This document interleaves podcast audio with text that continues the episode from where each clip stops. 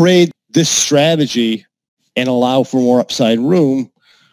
I'm assuming that's the question. Yeah, you can do broken wing butterflies. Some some traders do weekly bullish verticals at the money.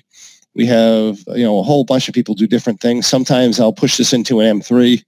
Yeah, yeah. I mean, a lot of people will. Yeah. You get up some money as the bearish butterfly, and then there's a kind of a chance it'll bounce. So you can roll into an M3, and if it keeps selling off further, the M3 can usually handle that.